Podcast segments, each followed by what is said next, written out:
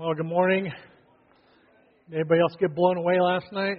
that was some serious wind. I woke up to the barbecue rattling around and thought the house was going to get lifted up. We are so glad that you are with us this morning. Today we're continuing a series on uh, King David. Uh, two weeks ago, Pastor Dan introduced the series and looked at uh, David as a man after uh, God's own heart, and just looked at the fact that David was one of those guys that was really focused on who God was. And uh, last week he looked at the courageousness of David. And so I'd encourage you, if you haven't had a chance to uh, to listen to those, if you uh, missed one of them, or if you didn't get a chance to hear the introduction to this series, I'd really encourage you to go back and listen. Um, Pastor Dan did a great job kind of setting up um, this series and just giving us a glimpse into the life of David and uh, what this going, series is going to be all about. And uh, so I'd encourage you to go back and listen to that. You can listen to that from our website. Um, we've got it on our app. Uh, you can get that through our podcast. We make it pretty easy to uh, to listen to sermons online. In fact, uh, today, if you're following along, uh, if you use the YouVersion Bible app, um, the outline, the notes for the service are on there as well. So you can go to a YouVersion events and search for Springbrook, and we've got the outline for our time together as well, as well as links to listen to the sermons. And so this is a really a good series. I'm really excited about um, just what it means for us to be able to focus on what it means to have a heart after God. And we're looking at different aspects of that. Today we're going to be looking at David's heart um, for forgiveness. Uh, but there's two things I want to share with you first about um, this issue of forgiveness. You know, first of all, you know, I believe uh, firmly that uh, forgiveness is, is probably, if not the most, one of the most important topics that we find in Scripture. Um, forgiveness is the foundation for our relationship with God. It's the foundation for what it means to have a relationship with Christ. And uh, it really is an important topic. And so, as we're looking at uh, David's heart for forgiveness this morning, it really is uh, an important topic for us to be able to think about and examine in our own lives. Uh, the second thing about forgiveness that I think is really important for everybody to know is that sometimes forgiveness is really difficult. It's difficult for anybody sometimes to extend forgiveness to others. Well, sometimes it's easier, sometimes it is really hard. And so, when it comes to the topic of forgiveness, I know a lot of times uh, people will have um, questions or uh, want to explore that a little bit more. So I'm really excited about the opportunity to look at that um, with you this morning. Uh, forgiveness is easy and it's hard. Sometimes it's easy. This is a picture of me and uh, my good friend Bill Atkinson. We were playing racquetball last Thursday. And so that's uh, me there. See how red my face is? It's all red and, and sweaty. Look at Bill. He's just look like he's having a good time, doesn't he? I got spanked three out of three games. And so uh, we had a lot of fun though. But uh, I told Bill I was going to use this picture because about the, during our first game, Bill hit me right in the middle of the back with a ball. And, oh, it hurt. And Bill was like, "Oh, I'm so sorry." It's like, "Oh, don't give it a second thought. It just it doesn't hurt too bad. It was so painful." And uh, he said, "I am so sorry." I said, "That's." I said, "That's okay. Don't worry about it." You know, and I think uh, if it wasn't for the uh, the pain I probably would have forgotten about it by now. But uh, needless to say, um, it wasn't all that painful. In fact, I probably would have forgotten about the event if I hadn't been teaching on forgiveness today. I thought, man, that's a great example of somebody asking for forgiveness, right? And so I told him I was going to use this picture. And so uh, I got to get back into racquetball. And so uh, got to, but you know, now that pain is kind of going away, I think I'm I'm good to go. So, but uh, thanks, Bill, for taking me to take play racquetball. Uh, sometimes forgiveness is not so, you know, it's really difficult. It's not so easy. This is a picture of Karla Faye Tucker. Has anybody ever heard of Karla Faye Tucker? She was, uh, it's, I'm dating myself. This is actually a little bit older um, picture, but it was something that was really popular uh, in my time before I m- married my wife, Carolyn. Um, Karla Faye um, killed uh, two people brutally. Um, it was a Jerry Dean and a Deborah Thornton, and uh, the murder was so um, graphic and so bad that it really made a lot of news, got a lot of news coverage. And um, the thing that made it even more popular was after she got arrested, uh, she went to jail.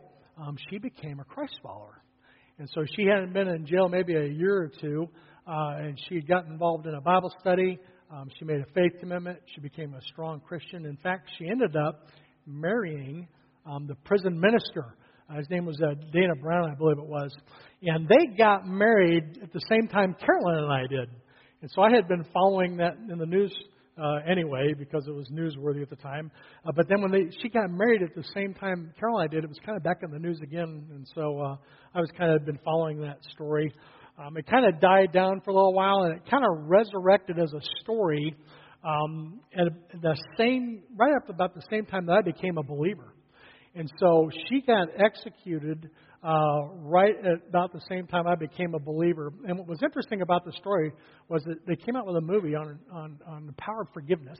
And so it features her story, and it was about somebody that had uh, created this terrible wrong, uh, but who had experienced forgiveness. And there was a group of people that were actually rallying, trying to get her sentence um, reduced, commuted, uh, they were trying to get her off. There was, uh, uh, I think Newt Gingrich had gotten involved in that, and there was a lot of people that were kind of rallying around her, trying to get her execution stayed. And um, she came out and said, you know, um, I've experienced forgiveness, but there's consequences.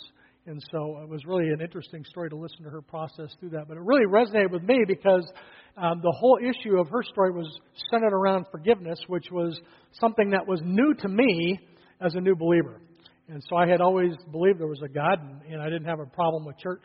Uh, but my relationship with Christ was new, such that um, I had come off of a Promise Keepers event and uh, had really entered into a relationship with Christ. And I can remember um, talking, you know, I came home from an event um, one weekend, and I can remember just kind of kneeling down uh, by my wife and just having to uh, to ask for forgiveness um, for uh, the things that I had done in my relationship, for the lack of uh, being a good husband and a good father.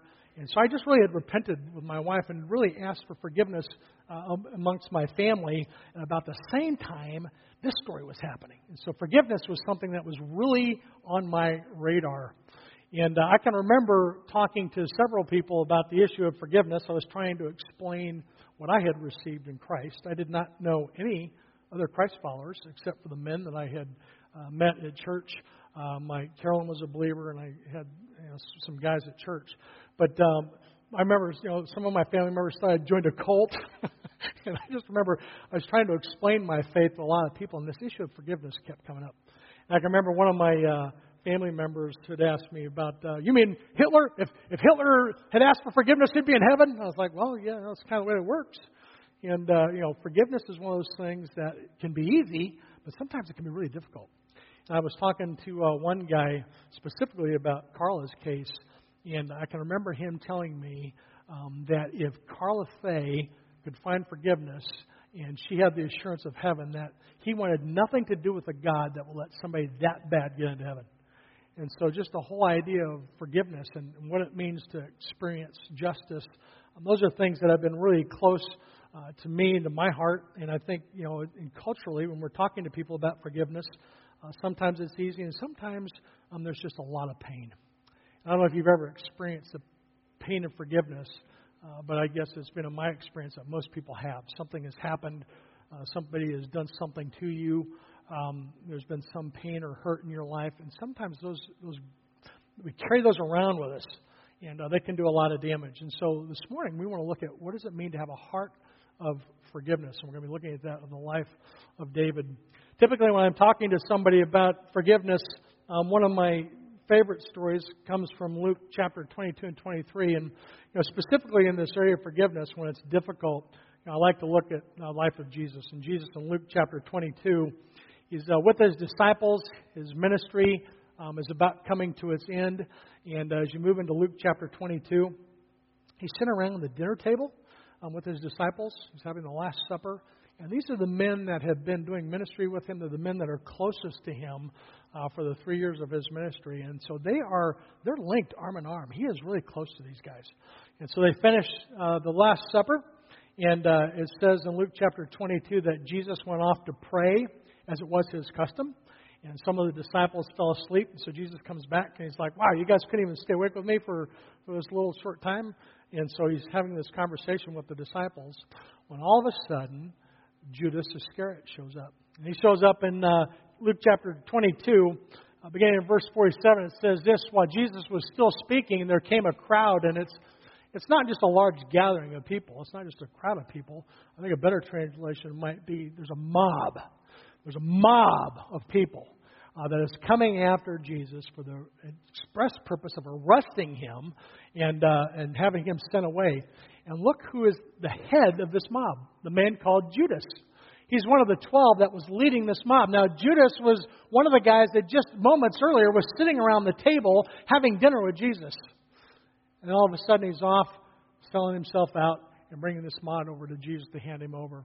As he drew near to Jesus to kiss him, Jesus looked at him and said, Are you going to betray the Son of Man with a kiss? And so Jesus has experienced somebody that was closest to him uh, betraying him. And so Jesus understood what it meant to be uh, betrayed. He gets hauled off uh, by this mob to the chief priests and all the disciples that are closest to him. The 12 guys that he just got through eating dinner with all would reject him because they were afraid of what that might mean for them. In fact, in verse 47, or in verse uh, 60, I mean, when Peter was with him, somebody recognizes Peter and says, Hey, wasn't this the guy that was with Jesus? And he says, No, I have no idea what you're talking about. Immediately, while he was speaking, the rooster, the rooster crowed. And the Lord turned and looked at Peter, and Peter remembered the saying of the Lord, how he had said to him, Before the rooster crows today, you will deny me three times.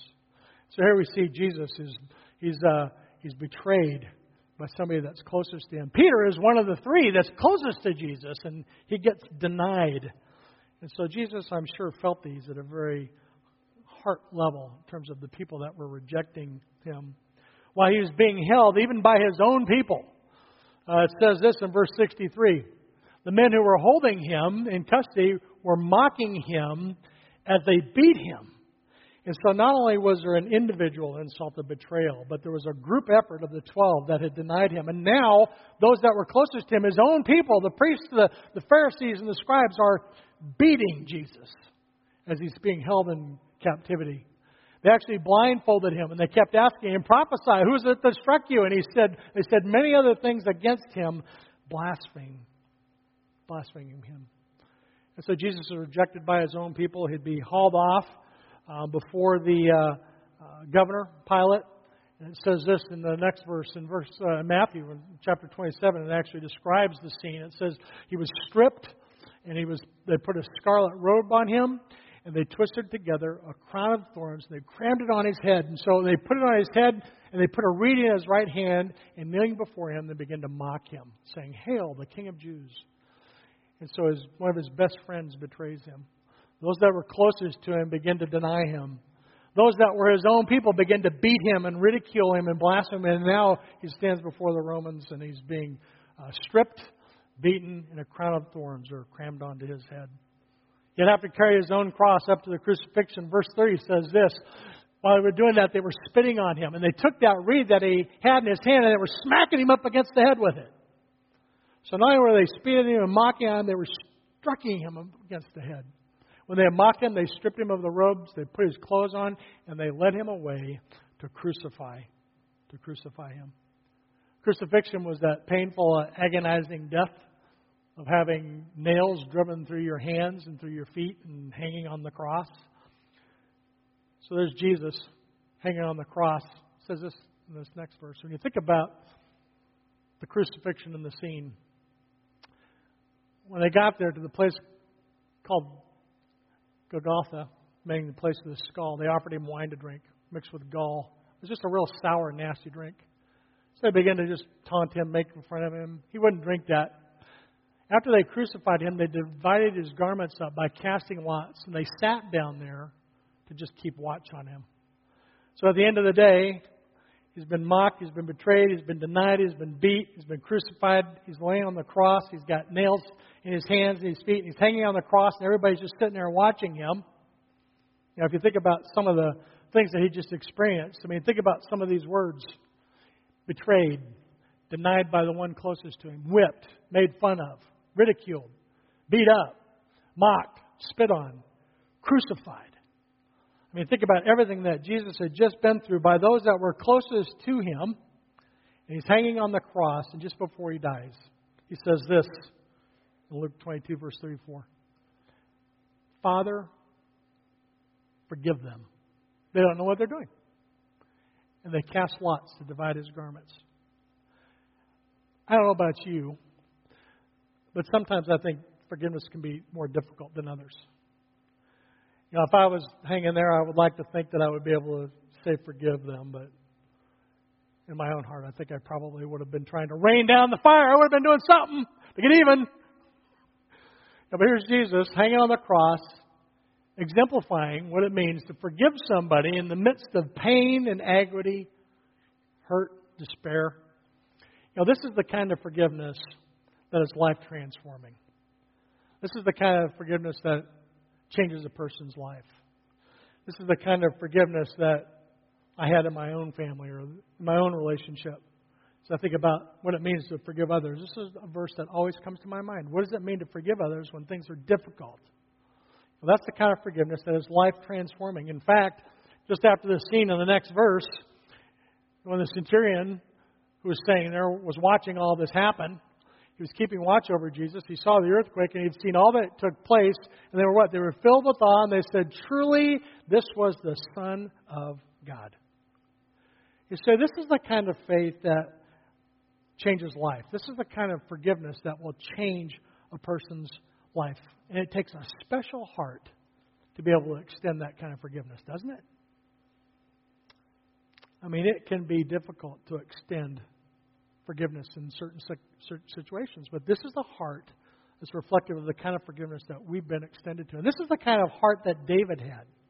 You know, King David, uh, not king yet, you know, King Saul.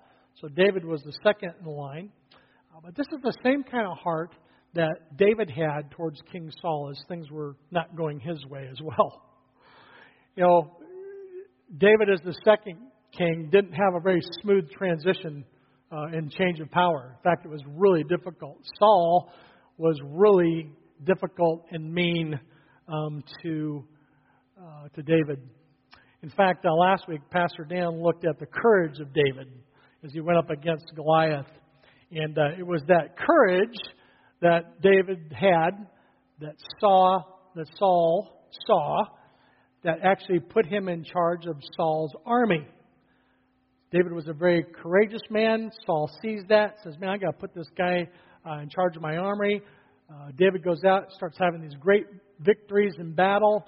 But it was that same courage that David had that got him into trouble with Saul.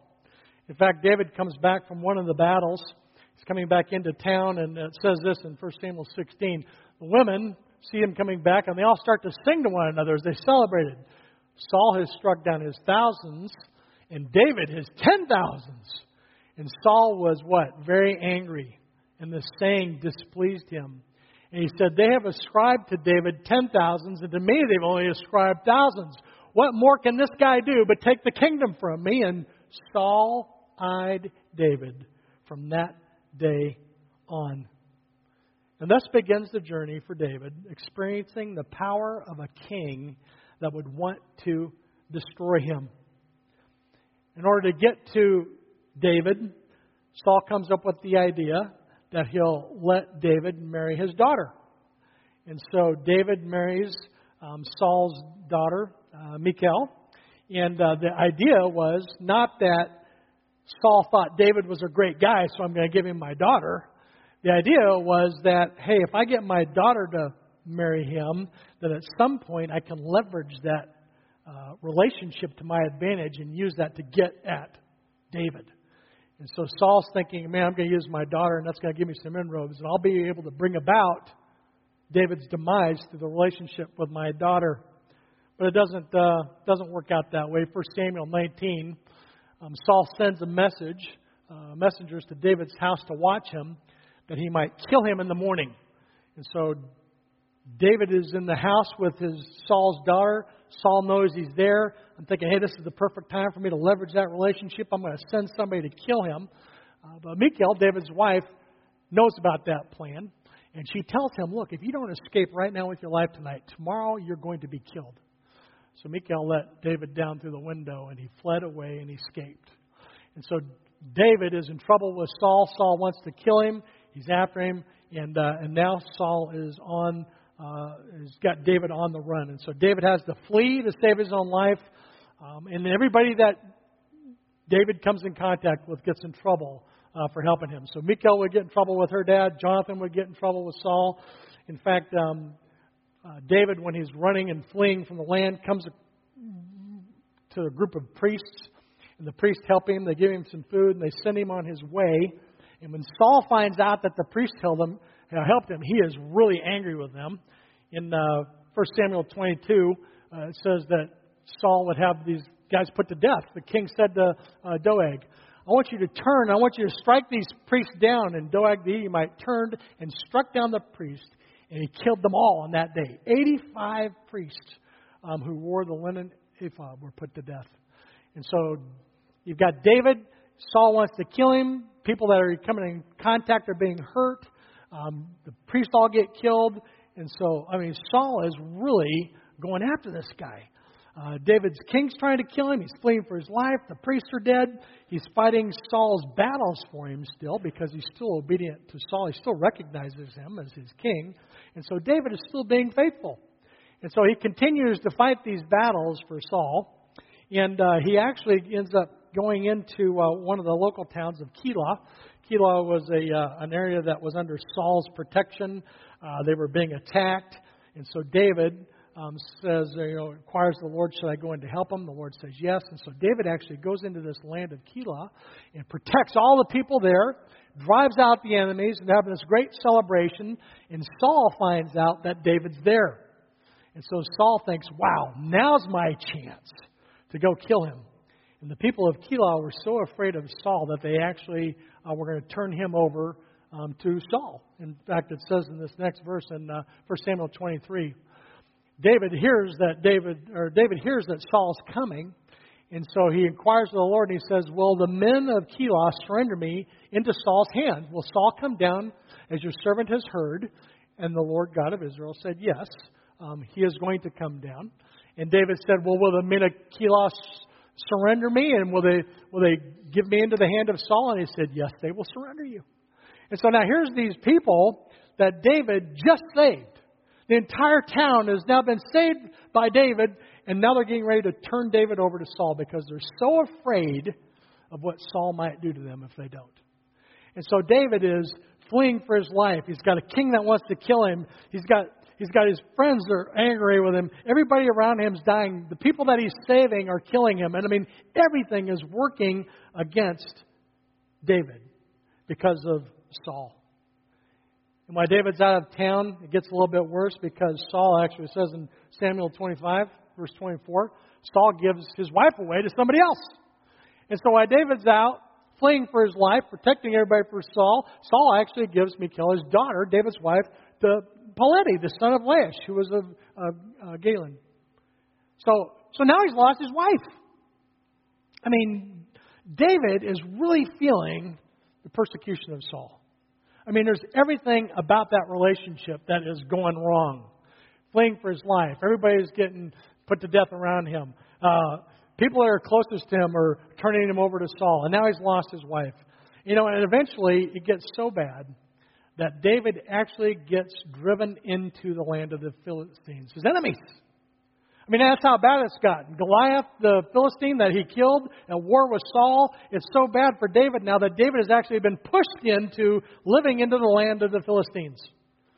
In uh, 1 Samuel, verse 27, David says this In his heart, he said, I'm going to perish one day by the hand of Saul. There's nothing better for me than I should escape to the land of the Philistines, our enemies.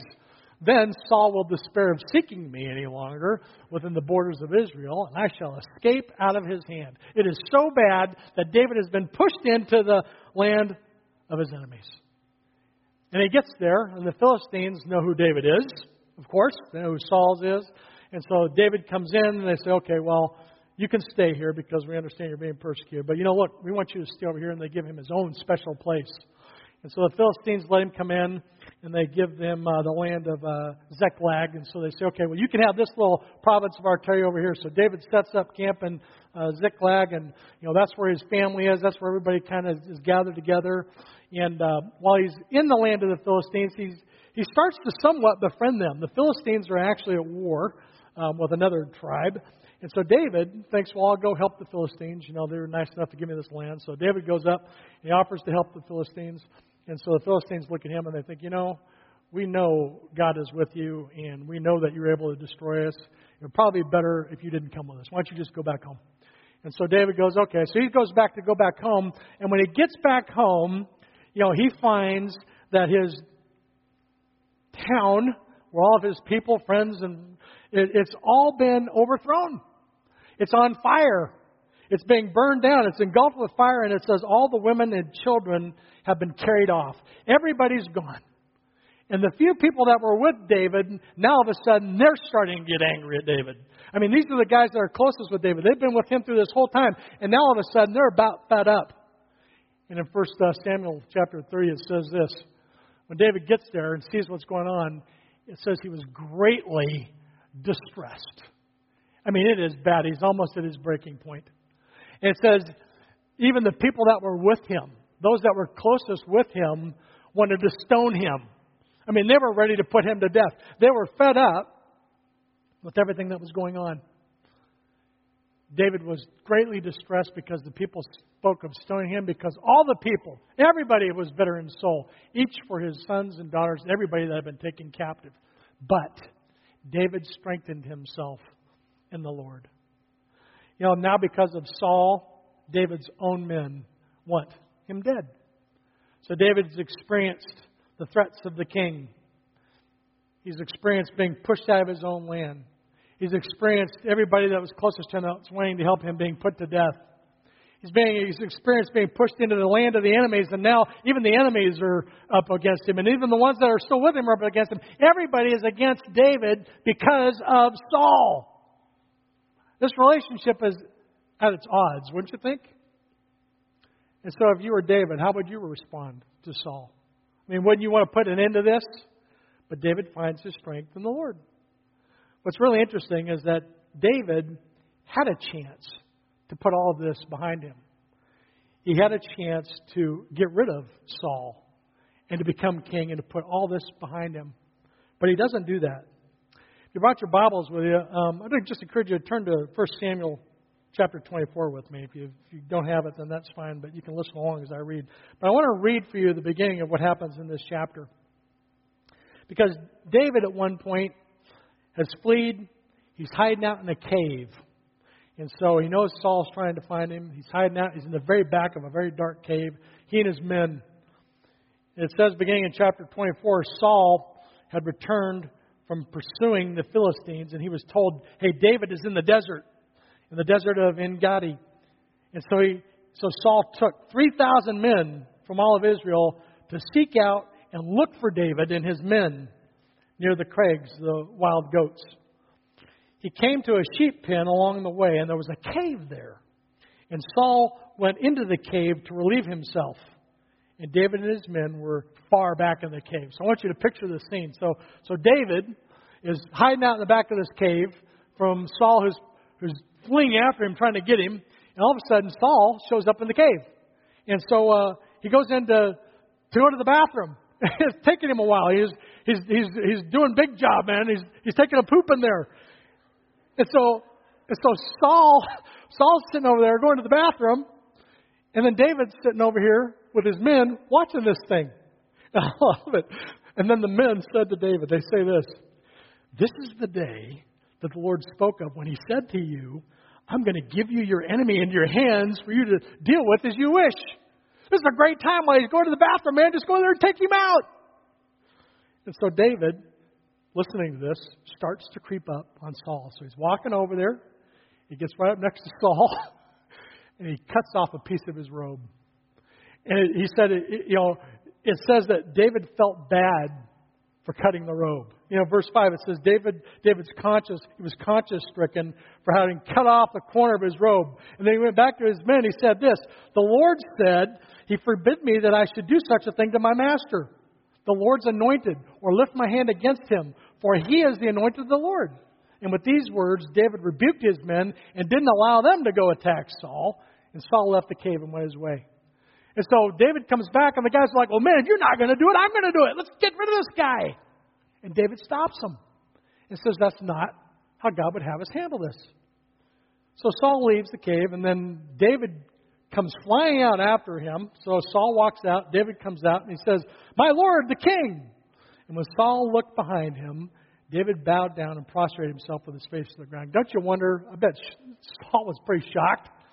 when David came flying out of that cave behind him, knowing that he was in that cave with him, David said to Saul, Why do you listen to these people that are saying David is, David is bent on harming you? This day you have seen with your own eyes how the Lord had delivered you into my hands, into the cave.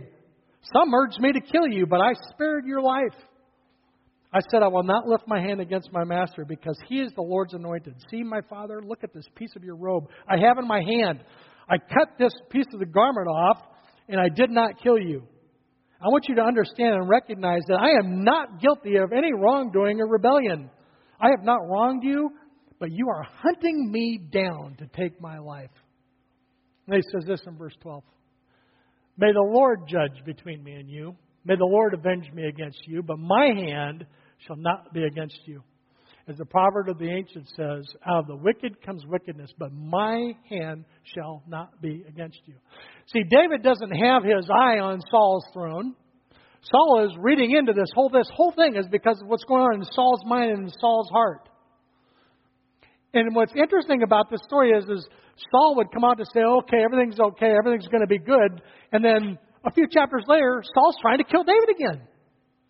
I mean, Saul has really got it out for David. David knows what it's like to struggle when all the relationships around you are working against you.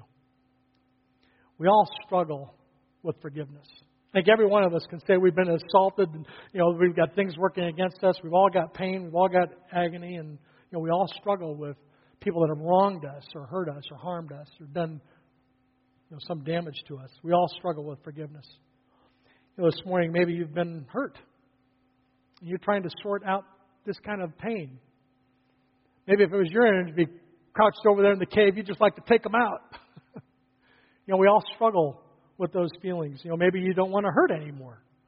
Maybe you want to be able to experience the, the freedom that everybody else talks about.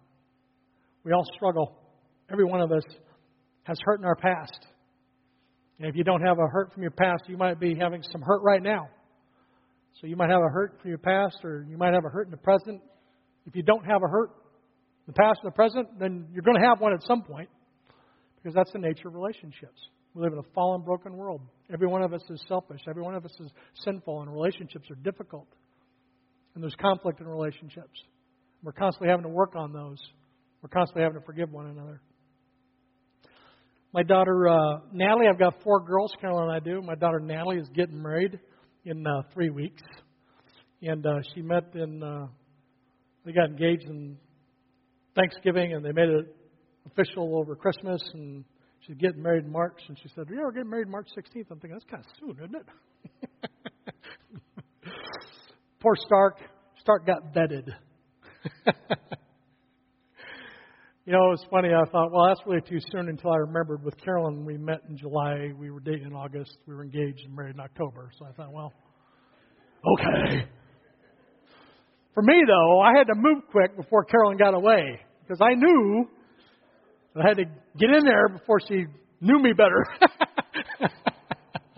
oh, no, I'll be all right. I had to move quick. That's what I'm sure Stark's thinking as well. Stark is the one of the luckiest guys in the world, second to me.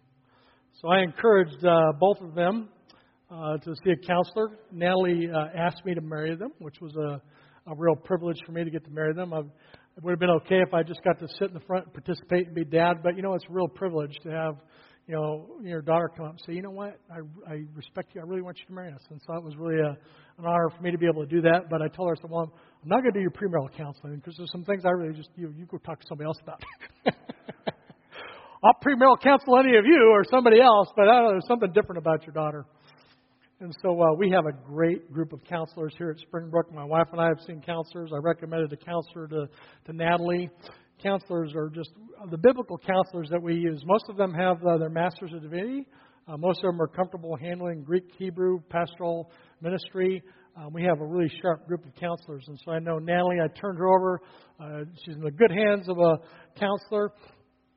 But I'm going to trust that process with you. Uh, I know you're going to take care of that. God's in this. But I want to tell you, uh, just from both from a dad's perspective, from a pastoral perspective, uh, when I talk to couples uh, before marriage and even after when they're struggling through different issues, I'm going to tell you right now, you've got to get to the point that you guys can work through conflict resolution. I said, because the, you're married and there's going to be conflict in your marriage. How long you guys been married? There's conflict in marriage. Do you ever get that figured out? My wife and I have been married 33 years. There's conflict in our marriage. There's conflict. There's always been conflict in our marriage. I love, uh, we have such a great group of seniors. We've got some people that, when I look at their lives, just kind of emulate uh, the kind of life I want to live. I think of, you know, right off the bat, you know, Herman's, there's Letty's, and Noren's. Don Noren uh, is a guy that's just got a special place in my heart. He's been married almost 60 years. And uh, I was talking to Don a while back, and I said, So you've been married that long, you got it all figured out, right? He just kind of laughed. No. You're constantly having to work it. Relationships. There's always going to be conflict. And we have to learn how to work through and talk about conflict. And rooted in that conflict resolution is this issue of forgiveness. Because somebody is going to do something to you at some point, and it's going to require you to examine your heart and to think about this issue of forgiveness. You know, every one of us is going to have to deal with this. Saul's sitting in the cave, hiding from Saul, and he writes Psalm 57. And Psalm 57 this morning has got five principles that I want to share with you to help you move through how to move towards forgiveness. And I, I want to stop because this is going to be a quick list. Because what I don't want to do is have you walk out of here and going, oh, you said there's five things to do. This should fix it. How come it's not fixed? And so these are five principles that I know you're going to find beneficial, but I want you to also understand that it, it starts with your heart. You have to examine your heart first, because therein lies this issue of forgiveness.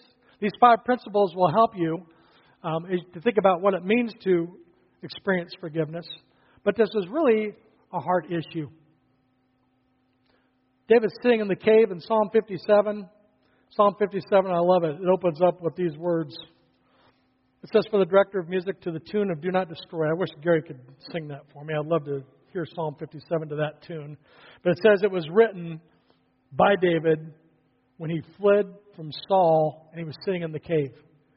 And so, David sitting in this cave, he writes this Psalm 57. He gives us five principles that we can learn from in order to move towards experiencing the same heart of forgiveness that David had. The first one is this. First principle is this. We need to trust God's mercy and strength. We need to trust in God's mercy and strength. David opens up the psalm by saying, Be merciful to me, O God. Be merciful to me, for in you my soul takes what? Refuge. In the shadow of your wings I will take refuge till the storms of destruction pass by. The gift of being merciful, merciful is, is withholding something that's due to you or something that's coming at you. And David says, Look, I'm going to trust in your mercy. Please hold these things back. Be merciful to me.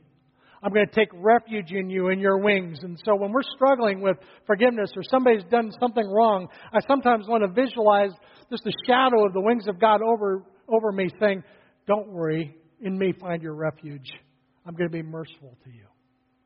And if we're going to experience the kind of forgiveness that David exemplifies, the kind of forgiveness that you see from Christ on the cross, it starts with understanding that we need to turn to God first and put our trust in His mercy and in His strength. The second principle, the second step is this we need to trust in God's purposes for us. David says he cries out to the God Most High, to the God who what? Fulfills His purpose in me. Sometimes there's things that happen, and I, sometimes I just wonder, wow, that is not what I would have chosen. That's not what I have done. This should have been going differently. But you know what? If you can pull back and realize that God has a bird's eye view, that God's got a plan, you can find peace in that. It will move you towards forgiveness. We don't always understand why things happen the way they do, but we can trust in God's purpose for us. We can trust in God's purpose for our lives and for the people around us and what God might want to accomplish through different situations. The third step is this we need to trust in God's protection. David says that God will send down from heaven and will save me. He's going to be the one that puts to shame those who trample on me. God will send out his steadfast love and his faithfulness. My soul is in the midst of lions. I lie down amidst fiery beasts, the children of men, whose teeth are spears and arrows, whose tongues are sharp swords. Sharp swords. David finds his protection in God. Be exalted, O God, above the heavens. Let your glory be over the earth. I set a net for my they set a net for my steps. My soul was bowed low. They dug a pit in my way, but they are the ones that are going to fall into the pit themselves. David cries out for God's protection in the midst of his trials and his troubles. And sometimes when we've been hurt and forgiveness is an issue, we just need to cry out to God for protection. Protect me in this, God, that I may trust you, that I can find my strength in you, that I can experience your protection. And step four is this we need to trust that God's going to give us strength. David says, My heart is steadfast in you. My heart is steadfast. In fact, I'm going to sing and make a melody. Awake, my glory. Awake, O harp and lyre. I will make, I will awake the dawn. God will give us the strength to be steadfast. We don't always know what God has in store for us or what His purpose is for the pain that comes into our life. We don't understand why things happen to us that we can't explain, but we can remain steadfast in who we are in Christ, and we can ask God to give us the strength. The strength not just to persevere for it, but to be able to find joy in it and sing and make a melody. In fact, that's step five. We could choose to give God the glory for those things that are happening to us. David is in this cave being pursued. All these things are happening to him, and he says, I'm going to give thanks to you, O Lord. Among all the peoples, I'm going to sing your praises to you among the nations, for your steadfast love is great to the heavens, your faithfulness to the clouds. Be exalted, O God, above the heavens. Let your glory be all over the earth. We can choose to give God glory for those things that are happening in our lives, especially within this area of forgiveness. God, I have no idea what this is or what you want to do with it, but I know you have a plan for me. I know you love me. I know I can remain steadfast in you. And I'm going to choose to put my trust in you. And in fact, I'm going to choose to let you be glorified through this. And when we share with others what our struggles are, and then we ask others to pray for us, it points them to God. You know, when we have struggles, we can try to take things on ourselves, and I can try to get even. But does God get glorified in our getting even? No. When we choose to give God the glory in these areas of forgiveness, God honors that. You know, He warns us not to take matters into our own hands. Forgiving is not about forgetting, forgiving is about remembering but choosing to put our trust in who God is. It's not up to us to make sure that people pay for hurting us. God will take care of them and us. Romans 12:9 says this. Beloved, never avenge yourselves, but leave it to the wrath of God, for it is written, Vengeance is mine. I will be the one that repays, says the Lord. When we take matters into our own hands, we rob God of His rightful place in our lives and in specific situations. We need to turn to Him and we need to trust Him. Vengeance is His, He will repay. In our cave of doubt, fear, rebellion, we can talk to God, who is our refuge. Putting our trust in God and understanding who we are in Christ is the foundation of forgiveness. In fact, apart from who you are in Christ, let's say forgiveness is almost impossible. In John 15, Jesus says this Is the Father has loved me, so I have loved you. You abide in my love. If you keep my commands, you will abide in my love, just as I have kept my Father's commandments and abide in his love. These things I have spoken to you, that your joy may be complete, that your joy may be full. Apart from Jesus Christ, forgiveness is so difficult. But through our relationship with Christ, we can experience the forgiveness that He's extended to us, and we can extend that to other people. And so this morning, I just want to encourage you that if you don't have a relationship with Christ, that really is the first step. So you can look at and examine your hearts. You can look at these five principles, but without a relationship with Christ, without the promise of the Holy Spirit living in us, we can't do these things on our own. And so you've got uh, a welcome slip on the on the bulletin. If you haven't turned that off, you know Matt asked you to put your name on there and prayer request. There's a place on the back of that to say, "Hey, I want to know more about how to have a relationship with Christ."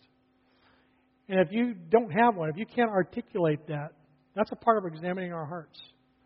Remember, we said that forgiveness is a heart issue. You can't just reduce it to a set of principles.